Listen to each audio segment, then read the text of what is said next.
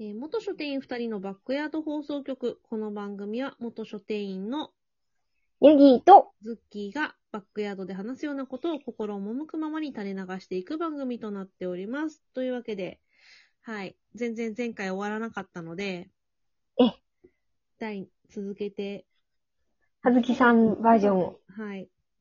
15冊選んだんですけど、残りまだ7冊あるので、サクサクいきたいと思います。私、全然さ、あの、字面覚えてるんだけどさ、あの、は、あの、著者さんの名前とか、字面覚えてるんだけどさ、お音読したことがないからさ、名前をさ、読めないっていうさ、あの、調べとけって話なんですけど、漢字は頭に出てきているそう。そうが、音読、読んだことはないみたいな。あの、声に出して読んだことがないから、なんて読む名前なのかわからないみたいな、多いんだよね。まあ、そんな感じで。意外とね、著者さんはね、あの、読み方がね。そう。なんで、ちょっと、後でちゃんとノートにまとめておきますので、すいません、読み方間違ってたら、ほんとごめんねって感じでお許しください。じゃあ、早速、いきますね。はい。ほい。はい、次がですね、えー、ラブラブエイリアン。今4巻まで出てんのかな？日文コミックってすげえ日文ってって感じなんだけど。えっとね、これ、これはね、結構下水感じのうんガールズトークです。めちゃめちゃ下水ので、あのーこれは本当にどうかな？あの、会う人と会わない人がすごいあると思う。そうだね。読める人読めない人いるかもしれない。ちょっと、あこれちょっとダメだわ、つってドン引きされる人もいるんじゃないかなって思うので、えっ、と、多くは語りませんが、ただ、まあ、あの、ラブラブエイリアンについて、あ、ドラマ化もされてるから知ってる人もいるかな。あの、ツイッターでちょっとでもつぶやくと、あの、ラブラブエイリアンのアカウツイッターのアカウントに補足されるんでご注意ください。怖い。あと次ですね。あの、だから私はメイクするって、この間2巻出たばっかりなんだけど、ああ、私それ最近読んだ。うん。あのー漫画描いてるの柴田ひかりさんって方で、まあ、原案、元々の方は劇団メス猫っていうあの、創作集団って言っていいのかな？なんかクランプみたいだよね。うんうん。の人たちが、まあ、元々、私ちょっと今だから元の小説っていうかその本の方を読みたいなと思ってるんだけど、うんうんうん。まだ2巻ね。コミカライズなんだよね。あれはね。コミカライズコミックは。実際のその、いろんな人から寄せられた、そのテーマで、その最初に同じ同名タイトルで、劇団メス猫さんの方で、文章の方で出てるやつを漫画化したやつかな、エピソード拾って。うんうん。だと思うんだけど、これすごいね、なんか、別にさ、正直私もさ、にゃぎさんもさ、そんなにメイクさ、全然しないじゃないですか。はい。で、全く詳しくないじゃないですか。はい。意識低い系じゃないですか。はい。なんだけど、こうなんだろう、メイクっていうテーマなんだけど、すごいなんか、こう、前向きになれるというか、自己肯定感上がるというか。うん、わかる。うん結構芯がある女性が出てくる感じだよね。あと私は単純に柴田ひかりさんの絵がすげえ好きなんですよ。えー、すごい可愛いし、綺麗だし、好きです。この花のある絵がすごい好きで、うん。なので、大変お気に入り。ちょっと2巻買ったばかりでまだ読んでないんですけど、2巻まで出ておりますので、これは結構おすすめ。なんだったらこれは面にしたいですね。うんうんうん。はい。そんな感じ。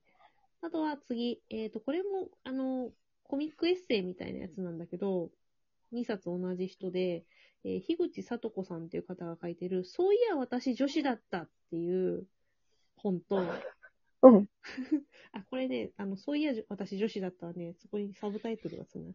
健やかでハッピーな童貞女子の日常っていうタイトルがつくんですけど、うんあともう一冊も、童貞女子会へようこそっていうタイトルです。聞いたことあるな、でも。うん読んだことないけど。これあの、まあ、どっちかっていうと、コミックの棚に行くか、まあ、実用の棚に行くか微妙なところって感じなんだけど、そうなんだけうど、ん。なんかその、樋口聡子さんっていう人がさっちゃん、さっちゃんなんだけど、うん。が、あの、もう全然色恋とかそれこそおしゃれとかそういうキラキラしたやつじゃなくて、完全に趣味にのめり込んでいく、趣味に自由奔放に生きていく、いいね。うん、あの、少年のような心を持った女子みたいな。めちゃめちゃあの、あの、マイペースにね、あうんの、生きていく女性の話なんですけど、女性の話っていうかもう本当にただ単にあの、趣味を釣られている、これが楽しいっていう趣味を紹介してる本って言って差し支えないかな。いいね。推しを紹介していくみたいな感じ？そうそうそうそう。で、まあなんか、その、アイドル、アイドルにハマってる友達に、こう、紹介され、なんかその、勧誘された話みたいなんで、すごい楽しいみたいな話とか、そういうのをいっぱい紹介してて、まあ、オタ、オタク気質がある人はみんな楽しいかもしれない。うーん。私これ実用書の担当の時に、あの、クラフト作る、ものづくりのクラフトのコーナーに置きました。えー、そういうのも入ってる？ね。入ってる入ってる。もの、そういう趣味で作るやつも楽しいみたいな話も入ってる。あいいね。ちょっと気になる。そうそう。なんで、ちょっともしかしたら、みんな、わかるってなるかもしれないと思っておきました。あと、次の話、次が、えっ、と、ダメを磨く、えー女子の呪いを解く方法っていう、えー本なんですけど、うん。実はこれあげといて、私まだ最後まで読んでないんですけど、あの私もあげたから大丈夫。うん。はい。えー、津村菊子さんかな？なんか、と、えっ、と、深沢真紀真紀さんかな？のお二人の本、お二人が対談形式で書いてる本、エッセイみたいな本なのかな？なんだけど、うんうん。なんか結構ね、この津村さんが書いてる著著作のタイトルが結構気になるタイトルが多くて、ちょっとそれも気になっているかな。まあなんか、これは女性だからみたいなことで言われてたやつを、なんかそんなん気にせんで好きに生きたらええわ、みたいな話です。うーん。すごい雑なまとめ方をしました。はい。今なんか、ポッドキャストでさ、あの、オーバーザさんっていうのがさ、面白いよっていう話をそこかしこで、あの、梅塩さんとかがされてるんですけど、えー、それの、オーバーザさん。うん。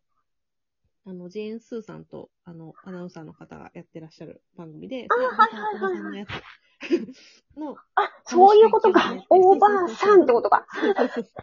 それは面白いんだけど、まあ、このダメを磨くは、まあ、それよりももうちょい手前のお年頃の、その、女性、女性の呪いみたいなやつを、について話してる。もうダメで生きていいじゃないみたいな、ダメ女子でいいじゃないみたいな話。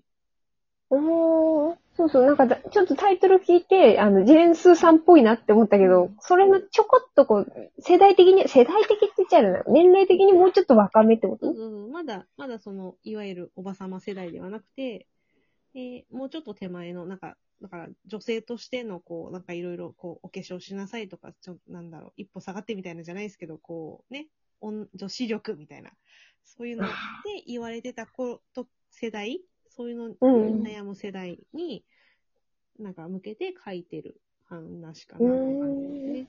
はい。あと次、えー、異性。これ川出文庫で出てるんですけど、これ前もなんか、前、ネギさんとは見てるかも。あの、はいはい。あの、種村さん、種村さんだっけあれですね、加藤光代と、えっ、と、えー、穂村博士。穂村さん、穂村種じゃなかった。穂村、穂村さん、ホムホムです。まあ、あの、対談形式の、まあ、男性、女性についてお話ししてる本なんだけど、うん。これ結構あの、わかるって思ったりとか、いや、これ全然わからんって思ったりとか、共感するところとね、いや、全然わかんねえなっていうのがね、分かれる。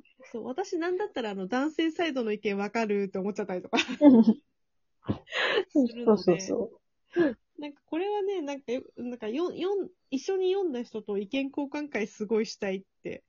うん、ここはわかるけど、そうじゃないみたいなのをちょっと言い合ったりするのが意外と楽しいかもしれない。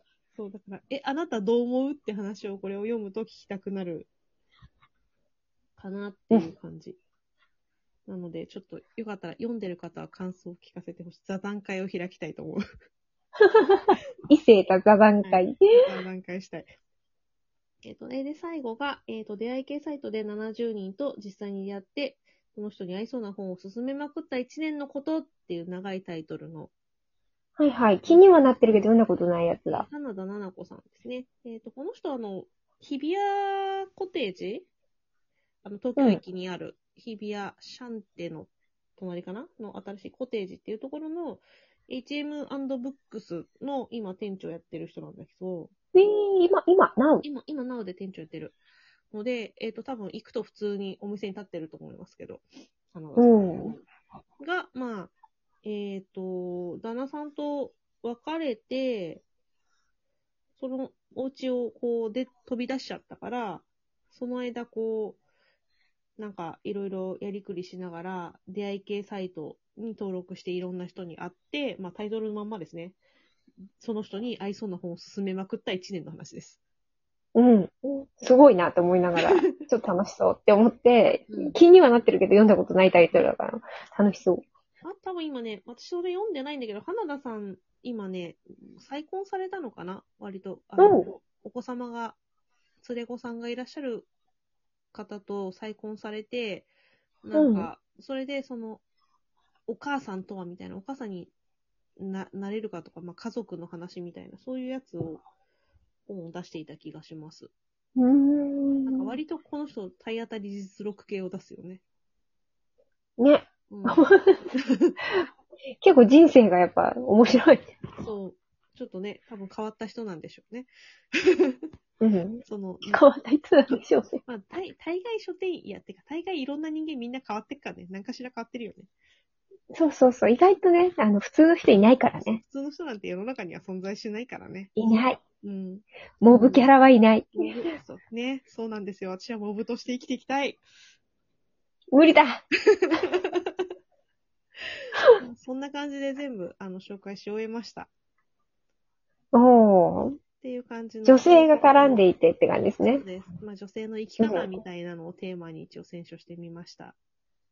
はい。ありがとうございます。ちょっと、ね、いくつか気になるタイトルがあったから読んでみよ頑張ってノートにまとめますので、あのその際は皆様よろしければ、えーご購読いただければ幸いでございます。う。頑張ろうね。はい。